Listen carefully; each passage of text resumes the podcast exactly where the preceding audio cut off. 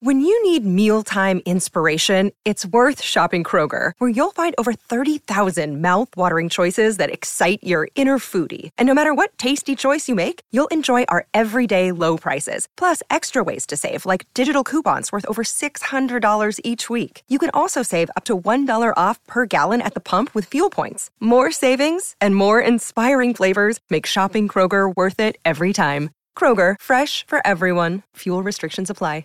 Another day is here, and you're ready for it. What to wear? Check. Breakfast, lunch, and dinner? Check. Planning for what's next and how to save for it? That's where Bank of America can help. For your financial to-dos, Bank of America has experts ready to help get you closer to your goals. Get started at one of our local financial centers or 24-7 in our mobile banking app.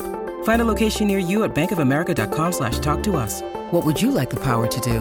Mobile banking requires downloading the app and is only available for select devices. Message and data rates may apply. Bank of America and a member FDIC. On this episode of the SNSW podcast, Mike Marcangelo, Bob Kelly, and Dave Clark recap the NFL through week six and take a look at some of the biggest surprises from the Patriots to the Cowboys to the Bears. With Andy Dalton replacing Dak Prescott in Dallas, we'll take a look at some of the best quarterbacks that have been called to action due to an injury. And we'll climb the NFL pyramid as we take a look at some of the teams we've already written off, the contenders and the pretenders, and go through Bob Kelly's weekly power rankings. But first, this episode is being brought to you by Boxo Crafts. Boxo is an arts and crafts focused kid subscription box. Boxo is a parent run company that combines creativity and convenience in one monthly package, delivered right to your door. Boxo's premiere box, Boxo Holidays, contains four separate art projects to get you and your family into the holiday spirit. Whether it's Halloween, Hanukkah, or Easter, they've got you covered with holiday fun. Boxo, we can't wait to see you create. Check out boxocrafts.com and exclusively to our listeners, enter promo code SNSW for 10% off your first order. That's B O X O crafts.com, promo code SNSW. The SNSW podcast is a one hour weekly, two hour monthly podcast recapping the biggest stories in the world of sports with a New England flavor. The show notes and transcript of today's episode can be found in the description box below, as well as our WordPress and Buzzsprout pages. If you're new to the show, please consider subscribing. It's the easiest way to see when we publish new episodes. We are on iTunes, Spotify, Google, and wherever you get your podcasts. Be sure to rate us and leave a review of any of our shows. We always appreciate your feedback. And be sure to follow us on all of our social medias. All of our links will be in the show notes. And now, this is the SNSW podcast. But it's all relative.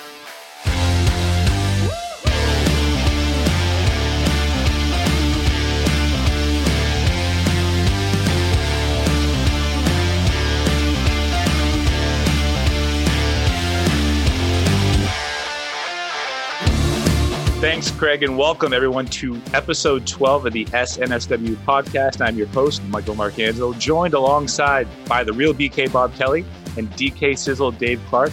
Boys, how we doing? Great, man. Awesome, dude. Great. Uh, I love the lively intros. It's great. Uh, so on this on this What do you episode, say? I'm happy to be here, man. You know I love this. Come on. We let's spend go. we spend we spend a lot of time together at this point. On Yeah, that's, that's true. on this episode of the uh, of the podcast, we're going to be talking about the best quarterbacks to take over due to injury, not named Tom Brady. We're also going to do our Week Seven power rankings in the NFL. Obviously, the Forrest Gump Award, but we are going to start first with our three picks of the week for games uh, of you know the last week of the NFL. I'll go first because I need to get this off my chest. The Patriots losing 18 to 12 to the Broncos. It was embarrassing.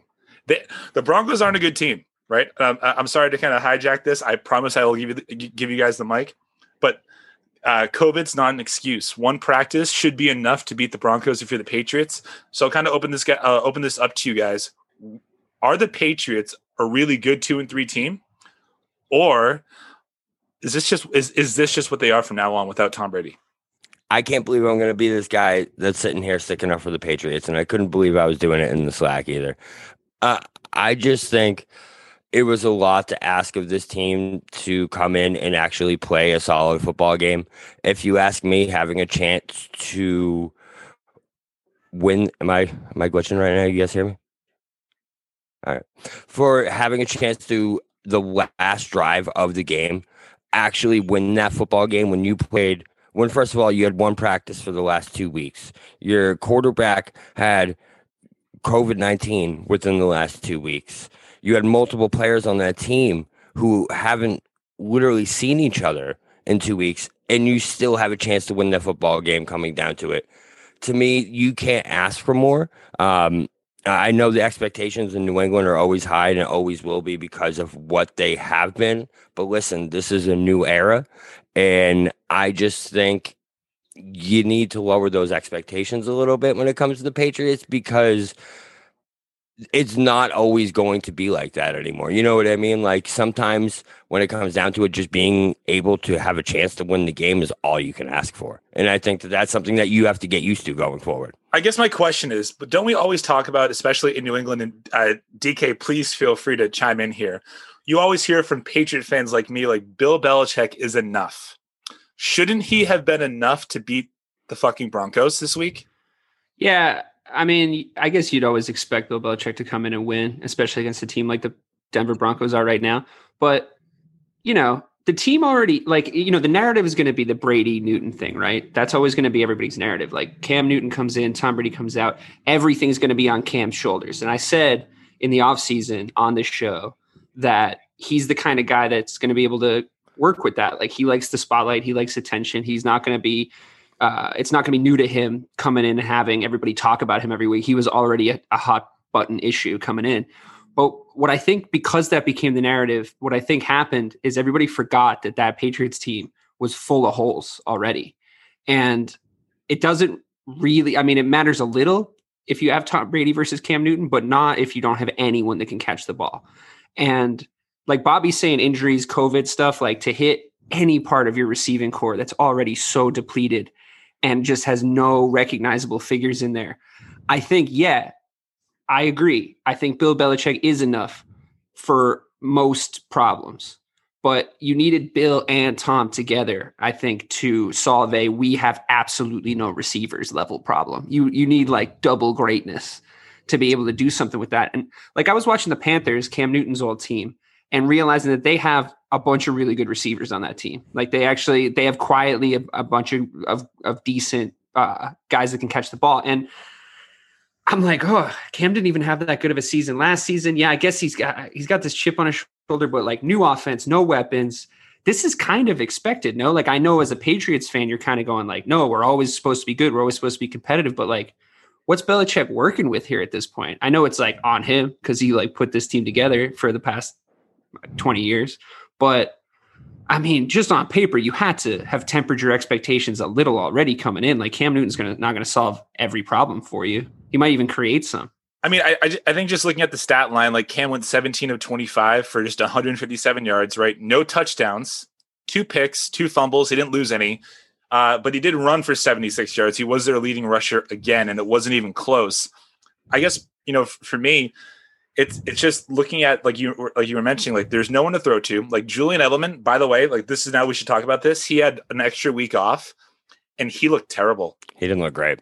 He looks gassed. I mean he, he looked he looked bad last week or the week the week prior because he he dumped that that miss into that uh into the secondary's hands which was an inexplicable Patriots mistake. Never mind a Julian Edelman mistake. You know what I always notice about the New England Patriots? Why they're always good is somebody you've never heard of always finishes the first tackle like defensively, I think mm-hmm. you can still see stuff like that. You know what I mean? You still see like them them getting to their one on ones correctly. They're finishing tackles. They're not really that boneheaded when it comes to penalties, even though they're sorting new stuff out on the offense. You can still see the Belichick factor. It's still there, but you know we still have to live within the laws of physics. You know we still have to live within a world where you know if if a Julian Edelman type is coughing up the ball for like easy pick sixes, you're not going to be able to win the game. You know, it's like that's that stuff wasn't expected. What were you going to say, Bob? Yeah, no, and that's that's exactly. I just think the Patriots at this point aren't a great football team, and and for the oh, expectation oh, for them to be a good, well, even they're good though. Wait, they're not bad. I'm not saying they're bad, but to expect greatness out of them on a weekly basis to me is just it's it's asking a lot out of this team right now because, like you said, they have no wide receivers. It literally is just Bill Belichick and Cam Newton right now. That's all there is in New England. And, and Josh McDaniels, you know, and I, but I think poor Josh McDaniels has been left to basically like make something out of nothing for the past at least two seasons. You know, I mean, like the stuff he's trying to come up with on offense, it's it's he's like he's an ingenue. Like I get it, he's smart. Um, if even if he does look a little deer in the headlights sometimes, but like it's just what do you what's he supposed to do? you know, Cam Newton's out there catching the ball because he's because he's there's no receivers. It's ridiculous. I just think the Broncos and Patriots are a lot closer when it comes to who they are in the NFL than people think they are. In That's, my opinion. But then then Patriots fans think they are because the Patriots fans that we know Right, right, right. Exactly. We're like, we should absolutely not be losing to the Denver Broncos. And it's like, are you sure? That's that's exactly what we were trying to get across. It's like, are you sure though? Because like I wasn't like shocked. Me either. Me either. I really like, wasn't. And, and it seemed like the the Patriots fan base was floored by it. You know what I mean? You weren't shocked going. I mean, not as a Patriots fan, but just as a football fan, seeing the Patriots go into halftime down twelve to three it made immediate sense to me personally and bobby said it first but it made immediate sense to me because they've been in the news for nothing but covid related mm-hmm. illnesses and absences and it can't be fun in that clubhouse right now you know what i mean? Like that office have you ever been in an office where something's melting down? Like it's difficult to focus on the task at hand. Obviously there's like stuff going on there. Like maybe it's regional. I don't know. Like maybe it's based on where people are living. Like it's they're they're not set up to like contact trace this stuff. Like we, t- we talked about on the last show on the live show um, link to that will be in the show notes if you need it. But the the idea of getting in a covid season in the weird covid season get, seeing a patriots team just get destroyed by covid and then they come in and lose to the they lose to the broncos like maybe if it was still brady the brady Belichick like height era I, would be like i think they could still win but it's like damn they had a tough week man. Cut them some slack yeah, I think I think it is just weird to see like at two and three, right? And, and this was a home loss. It wasn't like they traveled to Denver. It, this was doesn't count anymore though, does it? Because there's no one there. Well, I mean, Patriot Patriot fans notoriously are not loud at Gillette until like January anyway. If there's going to be January football this year at Gillette, it's but that's still part, such a huge part of your home field advantage. You know, like I just feel like there's it matters less. That's all. Yeah, I I think home field that's not something that you can make it as a bigger wash just because it was in Foxborough. Yeah, well, it sounds like I, am I was the person most surprised by this. I will say that the Patriots are two and three, and they have a sub 500 record for the first time since 2002. And if you would like to learn a little bit more about that 2002 New England Patriots team, please click the show notes to download the Championship hang- Hangover. I know that's a cheap plug. Uh, we will move that on. Smooth, that was smooth. We will move on to something that I, I'm going to have a lot more fun talking about, and that is the absolute demolition of uh, the Dallas Cowboys, uh, 38 to 10 at the hands of the Arizona Cardinals. And this game, Bobby, I'm gonna let you kind of lead off with it, but for for for for me as a viewer, it got out of hand quickly. Wait, wait, before Bobby goes, I just want to leap in to, to Bobby's defense here. Like this, I know this is a tough this is a tough topic for him. To, uh, to, me, as just you know, someone who doesn't shit on him for being a Cowboys fan as much as the rest of you guys do, I mean, that just looked like a team who was traumatized. You know what I mean? Like that their their their leader, their offensive leader got like a really bad injury, like a really horrific injury. And like I, I do cut him a little slack for getting blown out the following game. Like that was a lot to take on. Anyway, go ahead, Bob. So I definitely so that definitely had something to do with it when it came to uh, how they responded to the adversity, the fact that Dak wasn't there. To me the biggest thing about this game was you're going into it your your your stars out your quarterback's gone. What do the rest of what does the rest of the team do? What do our guys do? And what happens is you guys heard best first quarter we've had all year. Zero zero. Zeke fumbles two possessions in a row.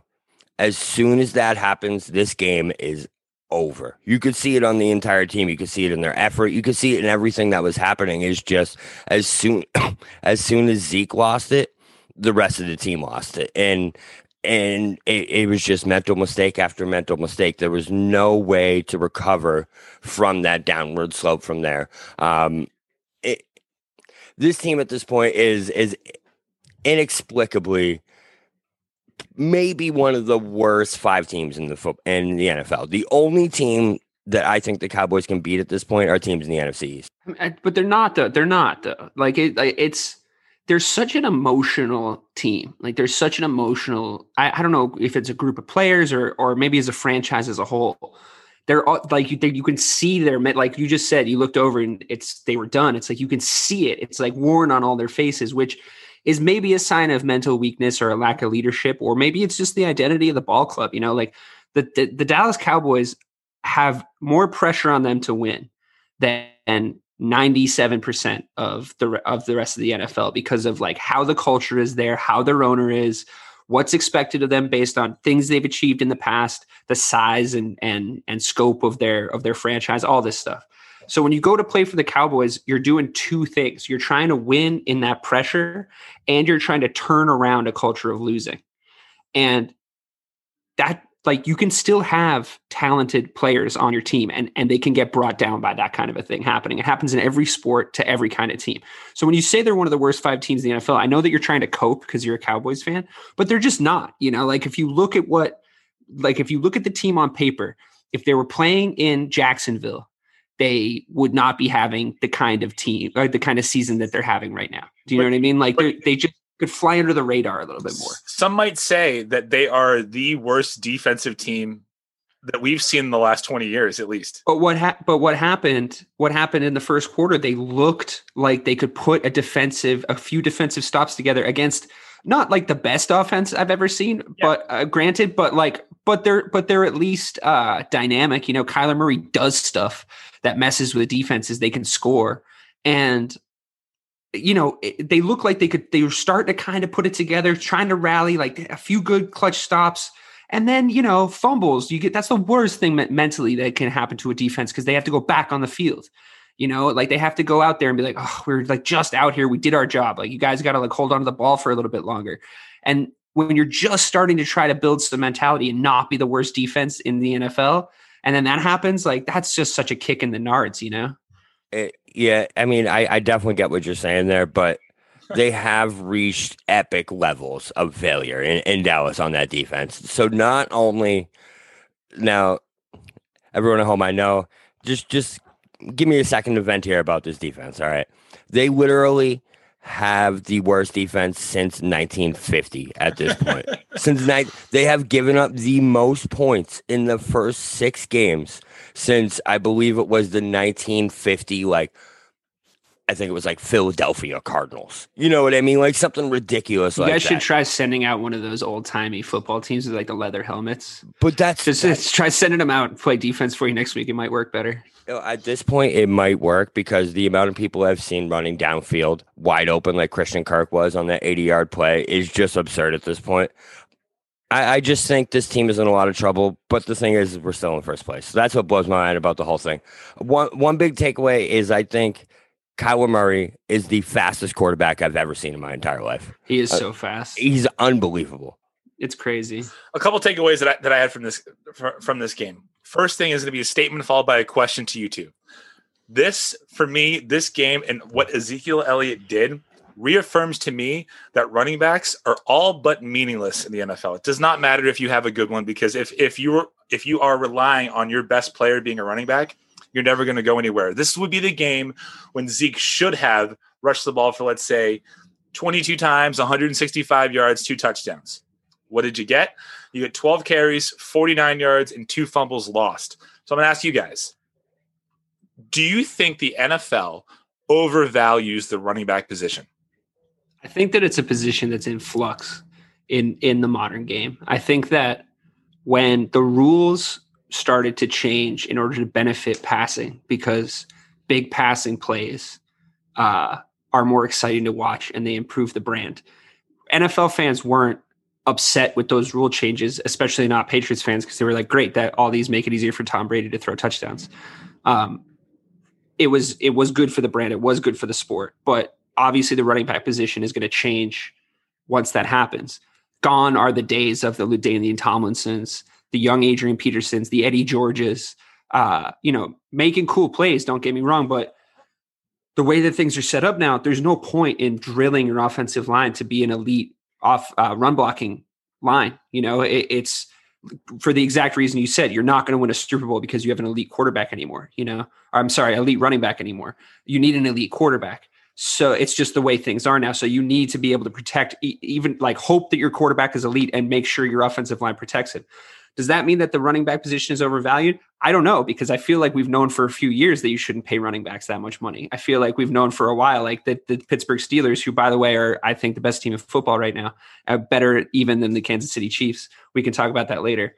Um, the Pittsburgh, the Pittsburgh Steelers uh, did the exact right thing. They, they were under an immense amount of pressure to pay Le'Veon Bell, and they just didn't because they're a well-run organization. And look what happened. Like Conner comes in, he plays great, and Le'Veon Bell is bouncing from team to team, and we don't know if he's going to ever be as good as he used to be before he got paid.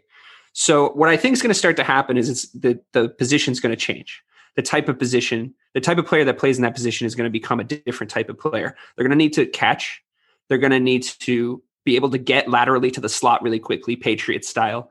They're going and they're 100% going to need to be able to block. And that looks like a different prototype of athlete. It looks it's different than what they're training them to do right now in high school and college.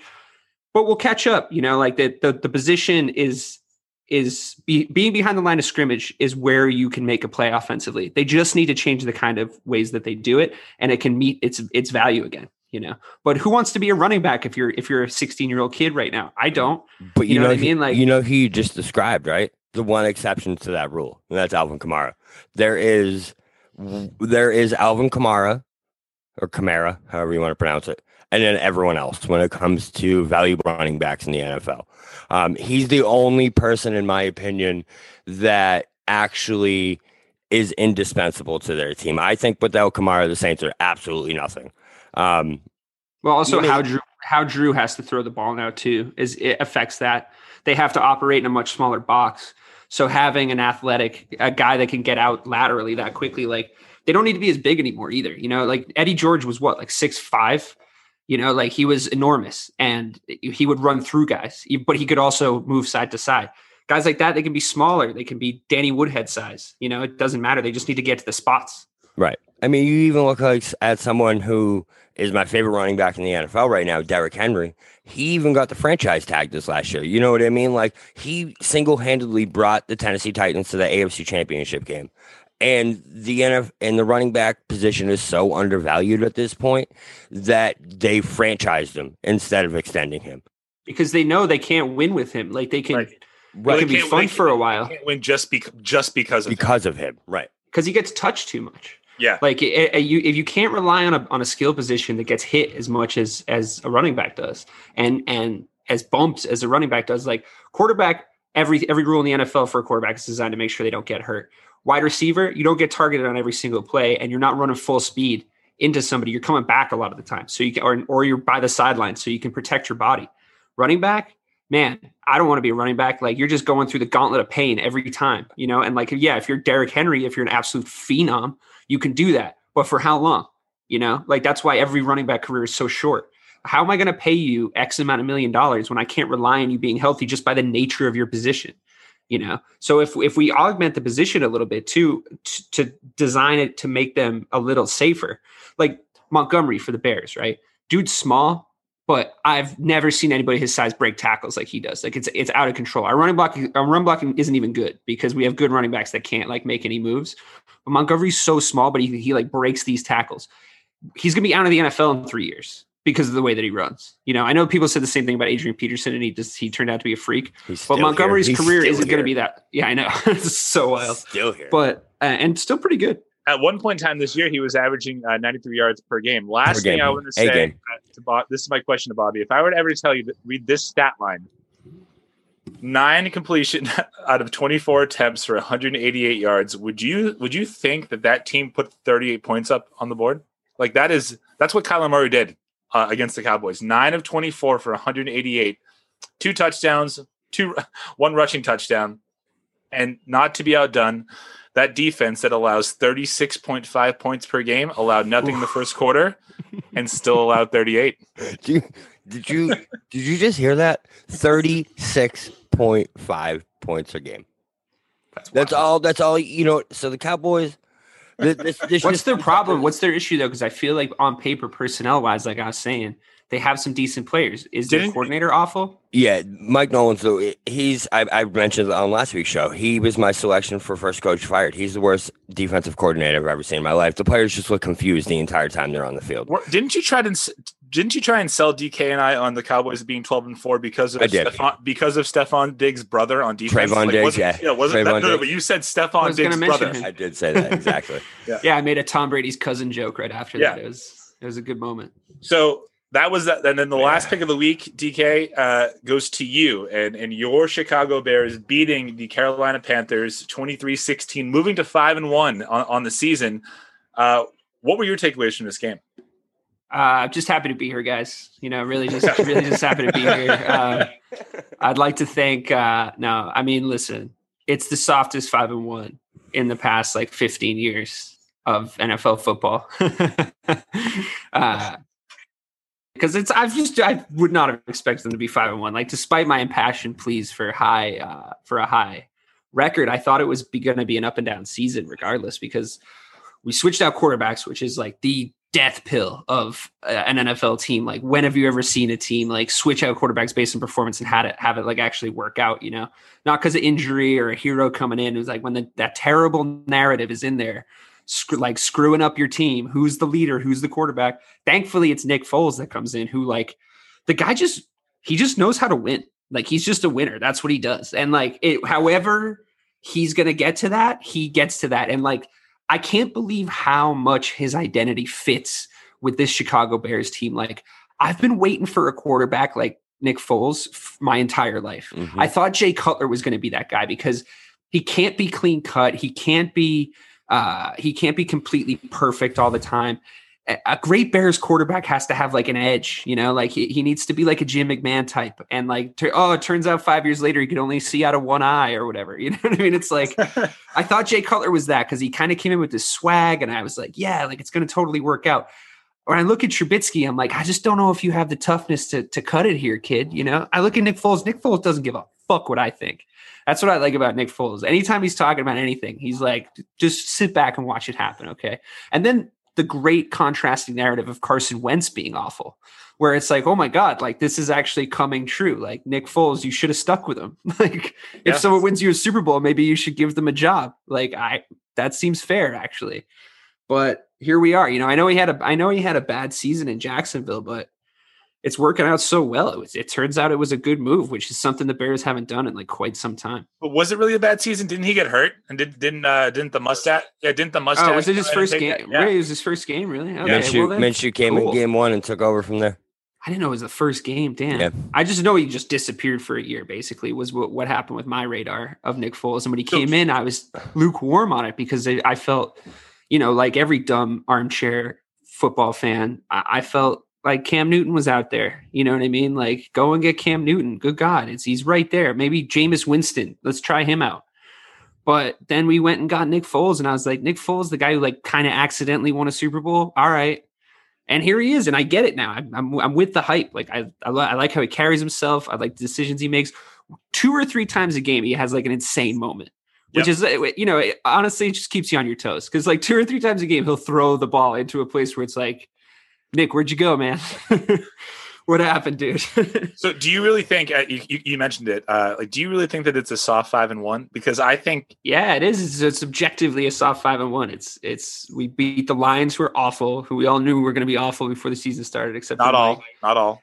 Um, we beat, you know, the our only real win is against the Buc- the Tampa Bay Buccaneers, who actually look pretty legit, and we did beat them. But I think we kind of match up well against them too. So I also think the winner, the your guys win against them might be their catalyst for the rest of the season as well. maybe, I mean, I I think we all agreed that the Packers were going to run out of steam, though, right? Like it wasn't it wasn't going to be like a, a matter of if, but it was going to be a matter of when. And you know, Rodgers came in pissed off, but like, is he really that dog that comes in like? I'm this mad. I like. I feel like his personality came in. He played really well for six games, and now he's going to be like, "See, you know, it's fine. I was. I'm great. Why'd you draft a quarterback?" And it's like, but he's not like a go win a Super Bowl because of that kind of guy, you know, because he's only won the one. I would like to be grouped in with you there when, when you said that we all picked them to run out of steam, but some might say that I never thought they would collect any steam and that they would finish six and ten. Uh, obviously, not that could not- still happen. Yeah, that could still happen. could still happen. Um, but I mean, I think, I think you know, between three games, I, I was saying this pre-show. I I just didn't think we were we were going to get to a point where where we ran down three games in the in the in the course of a week in the NFL in 2020, where the Bears would be the five and one team, and the Cowboys are two and four, and the Patriots are two and three. So, I mean, Dave, your your team is the best out of the out of the lot here. So, kudos to you. Thanks, man. I mean, even the year the Bears went to the Super Bowl, this is like my uh my like irrational um inferiority complex talking, but even the year that we went to the Super Bowl, we weren't even really as good as the Patriots, who like lost to to the uh Colts that year. I don't know if you guys remember that AFC yeah, they, championship. they kind of just blew like a 20 point lead, but it's no big deal. that was just Peyton Manning though. Peyton Manning that year wasn't losing to anybody. That Could have also just- been the fact that they they turned the heat up in the RCA dome and pumped it in crowd noise. But yeah, I'm sure Peyton Manning just wasn't going to lose to anybody that year. You're Oh, right. wow, Patri- Patriots fans and conspiracy theories. It's like coming in. It's like peanut butter, peanut butter and jelly. oh my god! Some of the things that we've also seen uh, this year are are quarterbacks, like big name quarterbacks, Dak Prescott, go down, and now someone else has to step in and, and take over. And it kind of got us thinking, like, who are some of the best replacement quarterbacks? Whether it was you know the first game of the season, could have been uh, throughout the season, or even in the preseason that had to take over. So I'm going to throw out a couple names for you because this this this is a pretty big list. Dak Prescott, Tony Romo, Kaepernick, Steve Young, Doug Flutie, Kurt Warner, Matt Cassel, Randall Cunningham. Out of this list, obviously not Tom Brady. Who do you think is is the best story? And I'm going to give you a caveat here. Nick Foles should be on this list twice. I if put you him guys- on the true. list. If you true. guys remember when Vick got hurt, he came in and threw seven touchdowns against some stupid team that that week and led their and led that team on to victory the next three weeks before. does, does Aaron Rodgers not count? Because he did, did No, no. that not what happened? no, Brett Favre was Favre- he retired and then unretired. Then Oh, he retired. Yeah. because I was like, but he played again after that. But okay, he retired. All right, fair enough. He doesn't count. Um, I mean, Tony Romo. As much as I shit on him, he was a revelation for the Cowboys when he when he came in. Um, I think he played like really uniquely. It was a fun story. The whole thing with the holding the ball happened. Uh, you know, Why- and he's still you around. He's still in our bringing lives. I mean, it was hilarious. um, but But that was the same year, that, Bobby. That was the same year. the He same year. for- It was it was Tor- it was the Tony Romo season. Every single week, either either Tony Romo comes up dropping that football, Dez Bryant's catch comes up. It's Well, you guys need to stop man. doing such hilarious shit. It's crazy, man. It's unbelievable. That's what I'm saying. Like the you know when it's on when the spotlight's always on the Cowboys, the camera's always on them. It's cultural. It's in the DNA of the team. Someone needs to come in and change the culture in for in order for you guys to win. You know, and, and that's not an easy an easy task. It's a very difficult thing to do in any sport. If you remember, uh, that, that, that was the year that Bledsoe was the starting quarterback for the Dallas Cowboys. He, that he got benched. Romo comes in. He takes him to the playoffs against Seattle. I, Bobby, we all we all know what happens. So he's he's he's on the list. But I It was think Bledsoe. Bledsoe Yes. must have like magic injury pixie dust for quarterbacks or something. Every time he gets subbed out for an injury, It was very close to the same kind of hit too, which was Yeah. funny. Did you think you were going to get the next Tom Brady because of like the context of it, where you were like, "Oh my god, it's happening to us now," and then it just turned out to be Tony Romo? don't, don't get me started on if Tony Romo was a New England take. All right, listen, that's a whole different show for a whole different day. All right, so Um, Kurt Warner, ob- obviously a feel good story. Also honorable mention. Oh, he is on the list. You said him. Okay, I think- mind. I think the winner's BD, man. I think it's Big Dick, Big Dick Nick. I think he's the winner of this because it's either him or to throw it back, Frank Reich, um, the greatest, the greatest comeback ever, taking over from Jim Kelly in the playoffs. I mean, that's got to count for something. I think I think Nick Foles should win if if he's going to win. It's because he it, because he got he got ousted by his team right after he did it too. You know. He couldn't. Chip He on his shoulder. he couldn't be the more personification of a backup quarterback. You know what I mean? Like he had the chance to start, couldn't do it, got hurt, sucked. Went to Chicago, was the backup again, is the starter now, five and one.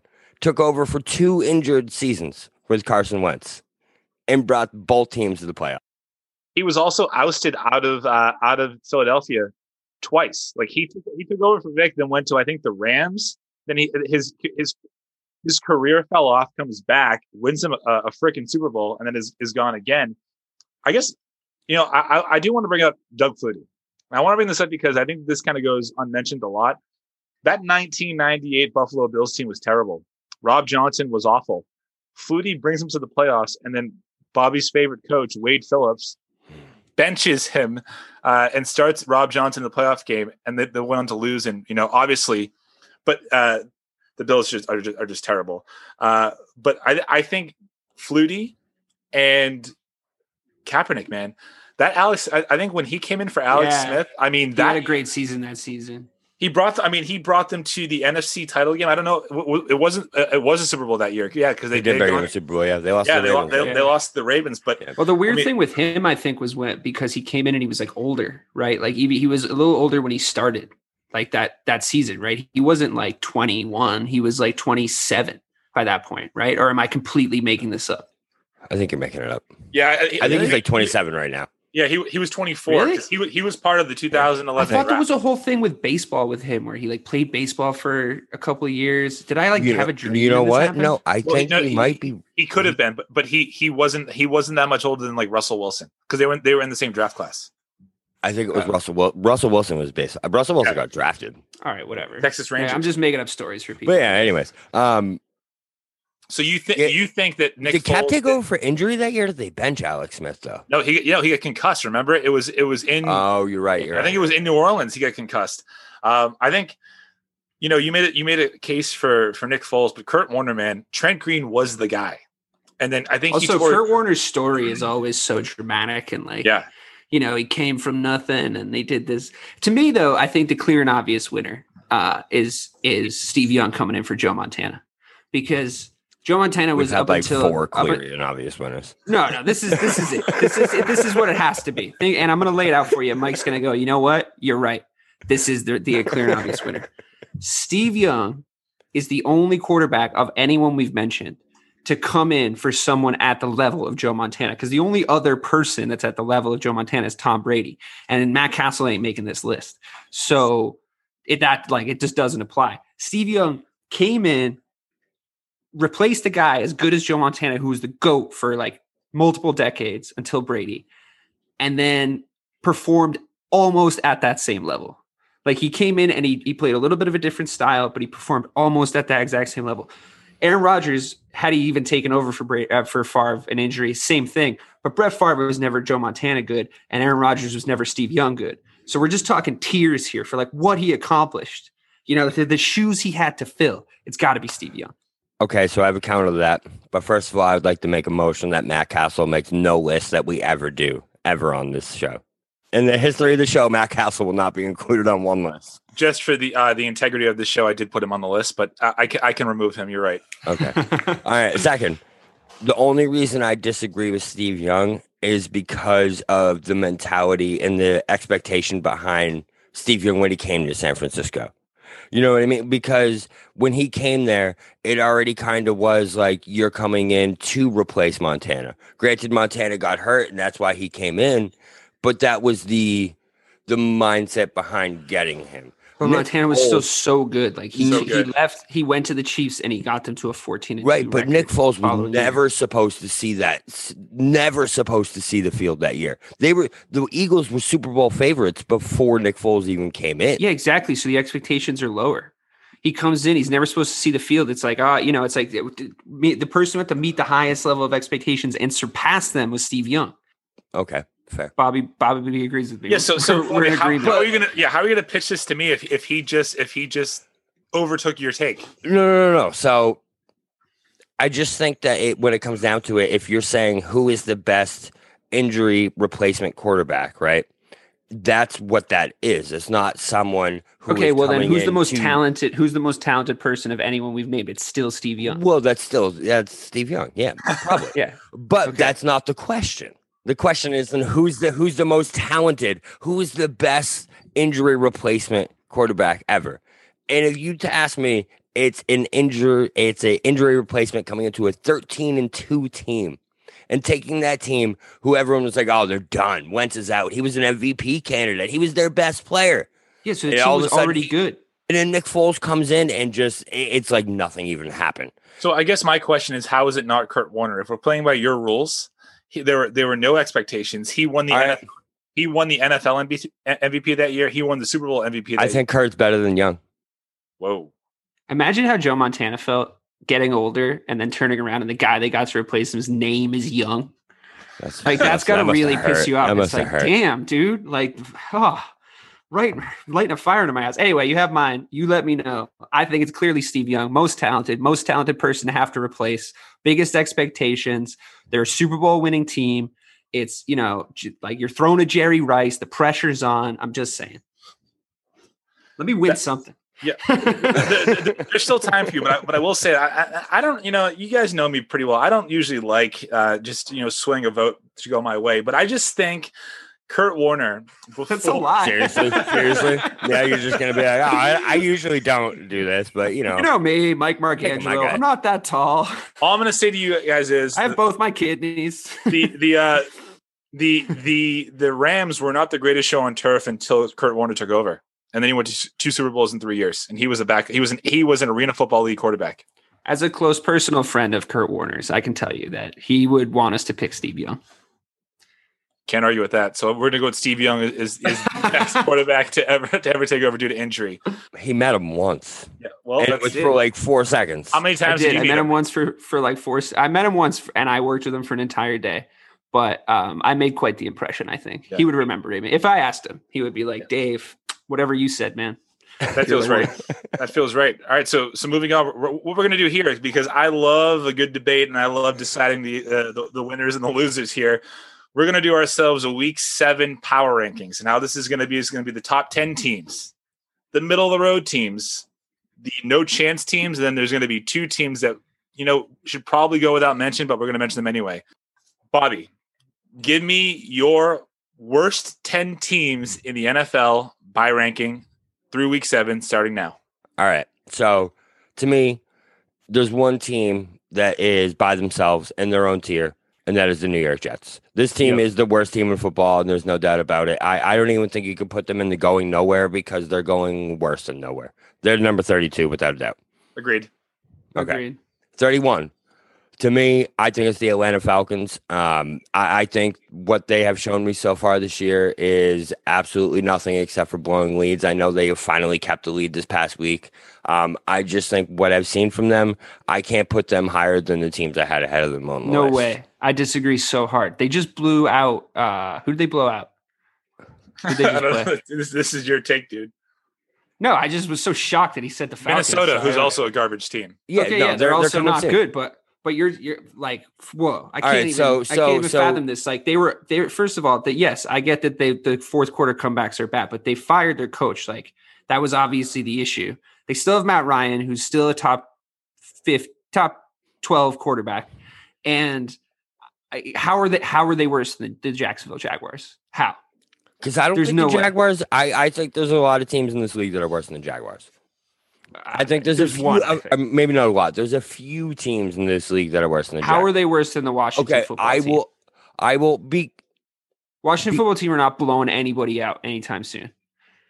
Okay. They're not. They're not going to blow out the Minnesota Vikings or anybody. So, They're Dave, who's, who's who's your pick for number thirty-one? Yeah, who's your thirty-one? Jacksonville, Jacksonville, and Washington are my next two because they're so bad. They're so so bad. So I will. I'll give Washington as thirty-one because after seeing them lose to the Giants, they were my next team. Um, after seeing them go down to the Giants this past week, or very coming up very soon. yeah, um, the Giants are not far away. coming up very soon. Um, yeah, I, I, I'll give the Giant. I'll give the the Washington professional football team thirty-one. Wait, I- spoiler alert though. Where did you put Jacksonville? I have Are they them. like eleventh? Because like we No, should just talk about that for the rest of the podcast. they're twenty-six. They're twenty-six to me. Okay, fine. So there's only so I have the Fal. So I'll put the Falcons one up. Can we give the Falcons thirty? Yeah. Oh yeah. Can we give Sure. the Falcons thirty? Well, like, but for talent, no. But for what they're doing, yes. okay. So then to me is the rest of the NFC East. I go Giants, Eagles, Cowboys. And and my rationale here is I was looking at the teams ahead of them and there was not one team on in my head that I thought the Cowboys could stop from scoring 30 points. I think the only teams that you just mentioned that uh, that the that the Cincinnati Bengals are worse than or better are better than or the the New York Giants. I think the Cincinnati Bengals are worse than Philadelphia, and I think they're worse than Dallas. But listen, you know what? I'm completely irrational on this. So like I was doing this list and I was like 100% this is a completely irrational decision, but I put the NFC East all from 27 to 31 because I was like I hate right. this division and You know what? You're not getting it. a lot. Of, You're not getting a lot of wins with the NFC East this year, so I'll give that one to you. I won't argue on it. I just want to point out that that your 12 and 4 pick 7 weeks ago is now your your your 26th overall pick. It, it is is the division leading team. Yeah, they'll probably still make the playoffs. But remember, I said remember I said a few weeks ago that the draw between the Eagles and the Bengals were like two blind kids trying to fight. You could, you forgot about the Cincinnati Bengals. Like you think the Cincinnati Bengals are one of the top twenty five best teams in the NFL? So they're they're next. Is that's the NFC. They're next. Okay. So, so they're 26 to me. I think they have more upside than every team in the NFC. East. That's why I gave them that. And again, I, I think you put so the Eagles and Bengals already tied this season. So you can't say they're worse than the Eagles because they already tied. And Yeah. I, I and that was think- everybody's fault. That was both their faults. but right, they were both horrible. So like, what are we really talking about? Let's move on. Uh, so- uh, then we have the Broncos 23, Texans 22, Chargers 21. Disagree ah. with any of those?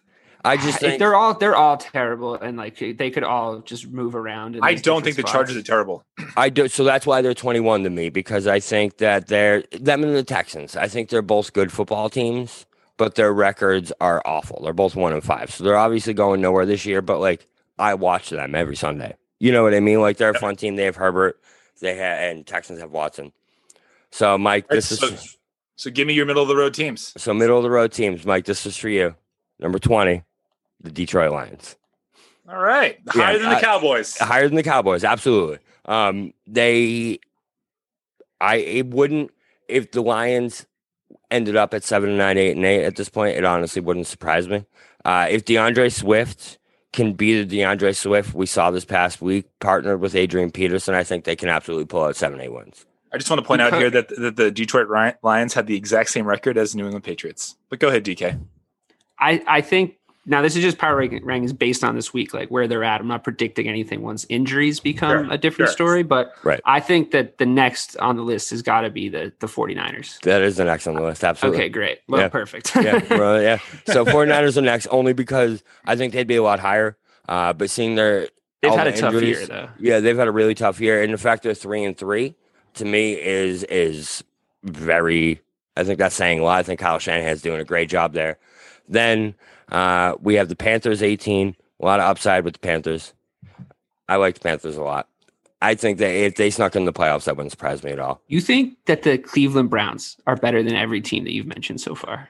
Yes, I do. That's that's wild to me because I feel like uh, I feel like the Browns are much lower on my list. Like you're giving them a lot of credit. Did you see them against Pittsburgh yesterday? That was that was the end of their season. But we're not going to be talking about Pittsburgh for a very long time. That's the yeah, thing. that's true. That's the thing. I get that, but but I mean, damn, those that Browns team is. They're four and two. poor. It's know, soft but four and two though. It's a That's such and a soft four and two, and like the, the the Baker Mayfield era might have ended yesterday, you know, or the other day. So it's like I don't know. Do you like how I picked him up moments before the game? You Like should have stuck with at should have stuck with Andy Dalton. I I, was like, know, I thought you were going with Andy Dalton. Oh, I, I questioned know it why it the would've last been second. That was so bad. For those I- at home, me and me and Bobby played against each other in fantasy football. He had Dak Prescott in his heart and in his fantasy football team, and he went down. And he picked up Andy Dalton, which I thought was a smart move because I have Cooper on my team, so he could have canceled out one of my players. Anyway, I blew him out like a million to a nothing. My team scored like 64 points or something. It was bad. like It was bad. Yeah, it was anyway, bad. moving on. Anyway, so next, um, I have places two and three in the NFC East 17 Dolphins, 16 Patriots. That's harsh on the Patriots. Yeah, and it? then I have Browns 15. Uh, Listen, I You- just okay, think you think you think the Patriots are worse than the Browns. I do. I think if the Patriots and the Browns play each other this week, the Browns beat the Patriots. I can't accept that. You're so. I, mean, you're out of your mind, that. dude. Why am I out of my mind? You what also about? think that the you also think that the Patriots are worse than the Colts. I think the Colts beat the Patriots too. I think that's a close game. I think it's like Yeah, twelve to nine. I can't. I think it's that like one. twelve to nine. But Philip Rivers is not good. But Everybody Patri- knows but, he's not but that's, good. But He that pretty leads, last week. That, but that leads to are okay. the Patriots good? Are the He threw Patriots a really good? bad pick the week before that. All right, fine. Are the Patriots? You can't write off the Patriots. It's just gonna. It's just. It's a recipe for disaster. You can't. You're you're gleefully celebrating their downfall, and it's Do you know too how good soon it to felt? celebrate. Do you know how good it felt to put the Patriots at 16 in the power rankings? Like I typed it, and was like, this actually isn't a terrible take. And I put Dude, it in. I- It was great. I think they're the twelfth best team in the NFL still, at least. But I agree. I, I, I agree with Dave. You think it's 12? Yes. All right. Listen, I, like I said, I didn't, I did not not do these with emotion. You know what I mean? Like I was typing, and I was like, this is, this is. All right, fun. who's next? Who's next? Um, so Browns 15, Colts 14. Then to me, the surprise of the entire NFL so far, the Oakland Raiders, I have a 13. I've seen a lot of guess- DK. I, know. guess, uh, Listen, I know you hate it. For no reason, too. For no reason. I can it's see you not for no squirming. reason. It's not for no reason. He's he's a pretty good coach. He's not. He's an idiot. He's he's a stupid idiot. And it's gonna just because he won a few games at the start of a weird idiot-filled NFL season doesn't mean that He brought- means anything. He brought two teams to the exact same Super Bowl in one season. I mean that that, that Super Bowl was him. It was the Raiders versus the Bucks, and that was True. all Gruden. And then he and then he mimicked the quarterback in practice. What a Do you know how- what a, you know how much what a skill John that Gruden takes? stat. You know, it's I, I feel like I'm taking crazy pills That how everybody likes this guy. It's just have you How can I you not him like him?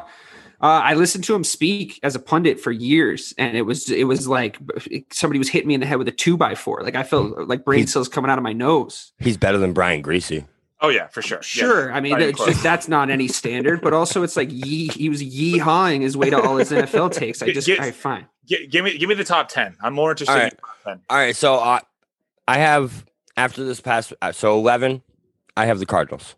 I'm just throwing it out there. Okay. I think I think the Cardinals are that next level below. I don't think they're ready for that top 10 yet. Um, but Cardinals are 11. Uh, 10 Rams, uh, 9 Bills, 8 Bears, 7 Packers. Whoa, whoa, whoa, whoa, whoa. Eighth? I have 8 Bears. And I You think that was the generous. Saints are better than them. I no, I had the Saints at Didn't I say the do. Saints? Yeah. I said the Saints were at 13, didn't I? No. Or 12? The Saints are at 12. Okay. I think we skipped that. Okay, that's fair, I guess. No, the Bears at eighth. No. Okay, uh, let me hear the seven teams you think are better than the Chicago Bears. The Packers. No, they're literally behind us in that same division. but when they play each other, do you do you think Yeah, we love beating the Packers. It doesn't matter how shitty our team is. We we love beating them in, in the regular season. And like Aaron Rodgers is like basically done. I told you. Listen, It's fine. I ha- whatever. I'm- fine. I'm the not- Packers next. What's number six? Listen, This so I, I had a tough time. I had a tough time putting the Bears ahead of the Bills and the Rams. If I I'm know being it's honest. just that's ridiculous. Yeah, They're come definitely on, better than dude. those teams. How can They're so definitely what, better than the Rams. They're 100 percent better than the Rams. what wh- And Plus, if they play the Bills, you want to talk about head to heads? Like we're perfectly matched up to play the Bills. Like that, that's the exact team. The Bears are the last team the Bills want to play. I promise. So who are your seven teams that are, that, that are better than the Bears, Bobby? Okay, so the Packers, Yeah. the Buccaneers, we beat the Buccaneers. This is so aggravating. Okay, go ahead. Listen, but so what do you really think the Bears are a top five team in the NFL right now? They beat. We're talking about current power rankings. They beat the Buccaneers. How can the Buccaneers be better than them? Because the Buccaneers, listen, if we're going off last week alone, the Buccaneers just blew out the Packers. And I think that Bears loss is going to be the catalyst for the Buccaneers moving forward. The Buccaneers had 13 penalties against the Bears. That's against the Packers, fault. against the Packers, That's because they're that's right? they're just not. but you then gotta, against you gotta the get it together. Packers, they had zero. They had not one penalty that entire The game. Packers didn't know how to get in their head, bro. That's not it's no. It, They were it- it's- scared of that it's defense, Tom that Brady Khalil finally Mack was like, factor. "Listen, Bruce Arians, this is my fucking team. I'm taking this team over." And that's why I think Where the do you get these Buccaneers- narratives from? It's like it- it's, you're so 100 percent sure this is what happened. Like you were there. Oh, I was there, dude. Me and Bruce are boys. All right, but then so Titans five. Then I The have- Titans are not better than the Bears. Yes, they they are. are. Yeah, Yes, they they they're are. not. Yeah, Yes, that- They are that- not. The Titans. The I would are- argue that they are, not. the, they are the flavor of the week, my friends. They are No, the they're not. flavor of So the they've week. been the what? They've been the flavor of the week since last year in the playoffs. Oh, you know who's the best coach ever? Mike Vrabel. I don't. blah, I don't blah. even think it's Vrabel. Oh, look, I he, just but he's but he's a good coach, but he's got a stupid face. Like, isn't that crazy? Like, come on, get So- out of here with that. They got Derrick Henry, who you said yourself out of your lying mouth that could not win them a Super Bowl. So, like, get out of here with that. Fine, fine. Titans, I'll accept. Go ahead. I mean, as long as we're using love this. words, I hold love on. this. As, as long as we're using words against each other, you did uh, yourself, Dave, say that the Bears are a soft five and one. You did. I get to say that. You guys don't get to say that. I get to make fun of them. when you guys start going at them, I have to defend them. And here, in here, I got shit for putting emotion into my power rankings. okay, so, so then my top five Titans. I have the Steelers at four. I, I That's, I, can flatly disagree with that. I love the Steelers, but I don't think that they have done enough to put them ahead of the next three teams. And those are the teams that I think have separated themselves above the rest. I have Ravens three, Seahawks two, Chiefs one. And and so let me before you go. Reason I think those three. The Ravens literally have not lost a regular season game to anyone except for the Chiefs since last year. And if you're talking about who I that loss was counts for two. That was a bad one. Did you see it? Because they was- got spanked. but it was a loss to the defending champs who have Who shown don't look that good this Yes. year. but now I think showing you can win ugly is a more of a positive than it is a negative. Oh well, if that moves you up the list, then the, the Chicago Bears should be higher than they are. Because they're we, we're the ugliest winning team in the NFL So, right so now. you think? I But mean, you need isn't to win but pretty on. sometimes. you know, once in a while you got. Isn't it plausible? isn't it plausible that, that that the Chiefs could just as easily be three and three as they are five and one right now? Agreed, 100. percent. But they're not. Agreed. They've been, those games have been close. You know, who looks like real winners though is the Pittsburgh Steelers. I think they're number one. Like th- that five and zero is a strong. That that that's a strong record. You know, and I know it's weird because they like missed that week and everything's strange now. But like, come on, they're good. The, Juju Smith Schuster is like their lowest performing wide receiver right now. Ben's having a great season. James Conner is looking good. That defense is absolutely elite. You knew they were going to be kind of good too because like they kind of put it together. I know they were eight and eight or seven and nine or whatever last year. Because but Ben went down and that defense still won a bunch of games. I, like the best defense in the NFL right now belongs to Pitts- Pittsburgh Steelers, which makes them the number one team. I think. So go ahead and pitch me both. That you, you each have thirty seconds. Pitch me your number one team, I just did. I just 100 percent did. It's Bobby's turn. Bobby. Wait, I had a response to that though. Um, I just think it's the Chiefs.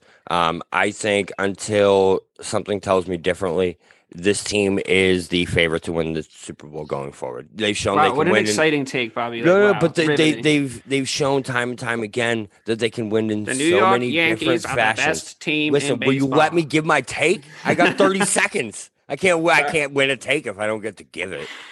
Um but no, like when it comes down to it, they they win games. You know what I mean? They win ugly, they win pretty, they come back, they they blow people out.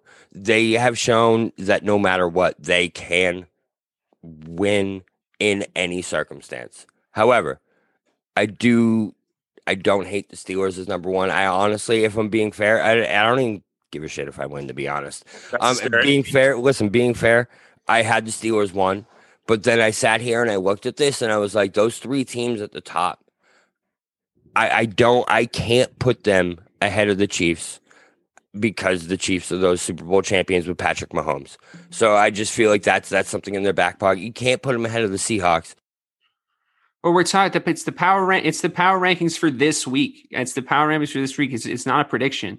You know, like I, I, I think Devin Bush getting injured is going to knock him down the power, power rankings anyway because he's like one of their best linebackers. So, and he's done for the season, I think. So, Yep. you know, Is that official? I- it's uh, Yeah. yeah, I think Yeah. so. Last I heard, That's a big but, blow. and that's, That's you know tough. that's big. But they still have Yep. a dope. They still have a dope defense. You know what I mean? They still have Minkah Fitzpatrick. They still have that like seven of the nine Watt brothers or whatever it is they have.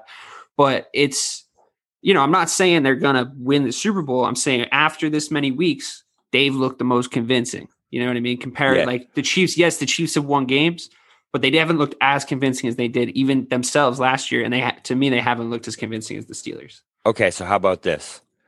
Either way, I'm okay with them being one, two, either direction because I think those are the two best teams. Yeah. All Wow. right. So yeah, Bobby. I, amicable. I'm not okay with that, so I should win. I want the Steelers to be number No, one. No, I'm just kidding. I think I agree with with probably 28 out of your 32 picks. Number one was not it. The Steelers are the best team in the NFL as of Hmm. seven, so that one's going to be to DK.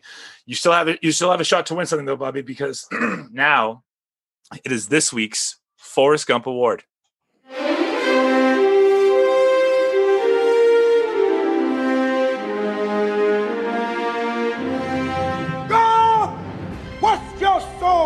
else in this army? To do whatever you tell me, drill sergeant? God damn it, Gump! You're a goddamn genius. That's the most outstanding answer I've ever heard. You must have a goddamn IQ of 160. You are goddamn gifted, Private Gump. So we all know that we all know the story here. Bob Kelly, give me your nomination for this week's Forrest Gump Award. Uh, so my nominee this week is none other than the breakout player from week six, and that is D'Andre Swift. Uh, the reason for this is no one saw it coming. Everyone thought he was the bust of the first of the draft so far. Uh, and then all of a sudden he comes out, scores two touchdowns for the Detroit Lions, 127 yards. Uh, D'Andre Swift, Forrest Gump winner, week six. Strong argument. DK, take it away. Uh, I'm going to give it to Baker Mayfield. Um, you know, he has a University of Oklahoma education. He's got these great endorsement deals with some cell phone company where he pretends to live at a stadium. Um, you know, he's a, the supposed to be the leader of um, a, a beloved Cleveland sports franchise, and uh, he went out there and he made everybody look stupid. You know, he's he's supposed to be a smart guy, and the the smart guy knows that you can't be uh, the quarterback for the Cleveland Browns or any Midwest team really and go out there and get embarrassed like that by the Pittsburgh Steelers. Um, that kind of spanking is completely unacceptable, and Baker should be ho- hold himself to a higher standard. Um, smartest dumb guy of the week, Baker Mayfield. All right, convincing argument. So drum roll, please. The winner of this week's Forrest Gump Award is DK Sizzle Dave Clark. I won one. Yes. Uh, That was yes. that was a fix. The fix was in. the fix was in, dude. I haven't won a Forrest Gump ever. Yeah, exactly. It's a pretty compelling argument, Oh. and I do love an underdog. so that brings us to. I that have a brings speech prepared. No, I'm just kidding. Yeah, well, we don't we don't really have time for it anyway. So that brings us to uh, the final word, Bobby. Because you lost, I will let you go first. What were your like? What's your final word? Your takeaways from this week? Um, fire Mike Nolan. That's all I got to say. Is is is please have some mercy on my goddamn soul. I'm so I'm so done with every single year I, being the same Cowboys season over and over again. I literally feel like I'm living in Groundhog's Day. Um, just just get rid of Mike Nolan and and give me some mercy on this season, please. It's depressing. I know. I'm sorry. Sizzle. Geez, somebody put this poor bastard out of his misery. Um, For real. oftentimes on this show, uh, I I decide to change my mind and, and my emotions about stuff while it's happening. And I just like to thank you guys this week for really getting me fired up about the Chicago Bears. I came in a little reticent, a little timid, if you will. Like, come on, guys, I know it's a soft five and one, but then once you started to tell me that teams uh, you know, like the Tennessee Titans were better than them. I realize now it's it's it's bear down. I'm all in. Um, you can't uh, you can't take it away from me. This five and one, and I think that all you got to do is win games. It doesn't matter what it looks like. And I don't need to take the Bears games to the prom, but she'll do. So keep winning, Bears. keep winning. I'm glad we could do that for you. Yeah, I feel thank honored. you. You know. I'm really Thank happy to be here for you. Uh, I, I- my final word is, you know, two and three New England Patriots. Don't. There's no need to sound the alarms yet. The AFC East, I promise you, will still show up to be the AFC East uh, in November and December. You do still have Bill Belichick. I think you are still going to make the playoffs. So uh, there's no reason to worry. So for the real BK Bob Kelly, yes, DK says Craig, Craig, save that clip so we can play it juxtaposed Yeah, to I like crying into the that. microphone in like six weeks. The two And- and seven New England Patriots. that, that, that, Don't that will- panic. That will never happen. So for the real BK Bob Kelly, DK Sizzle, Dave Clark, I am Michael Marcangelo saying thank you for listening to episode 12 of the SNSW podcast. Bye.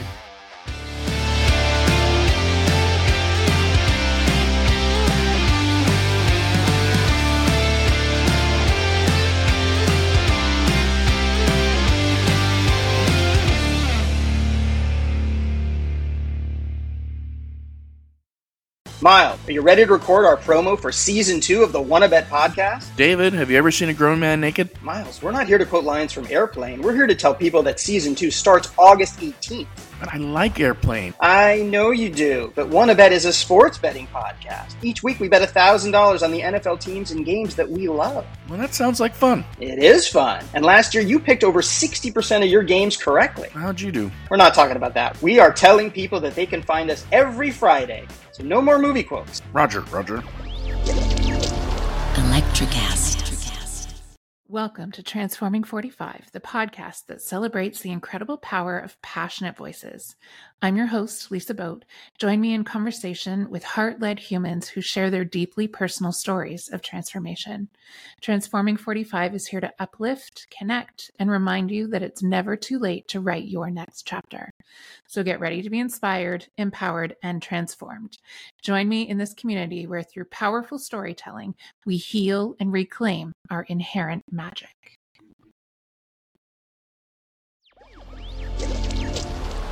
Electricast. Electricast.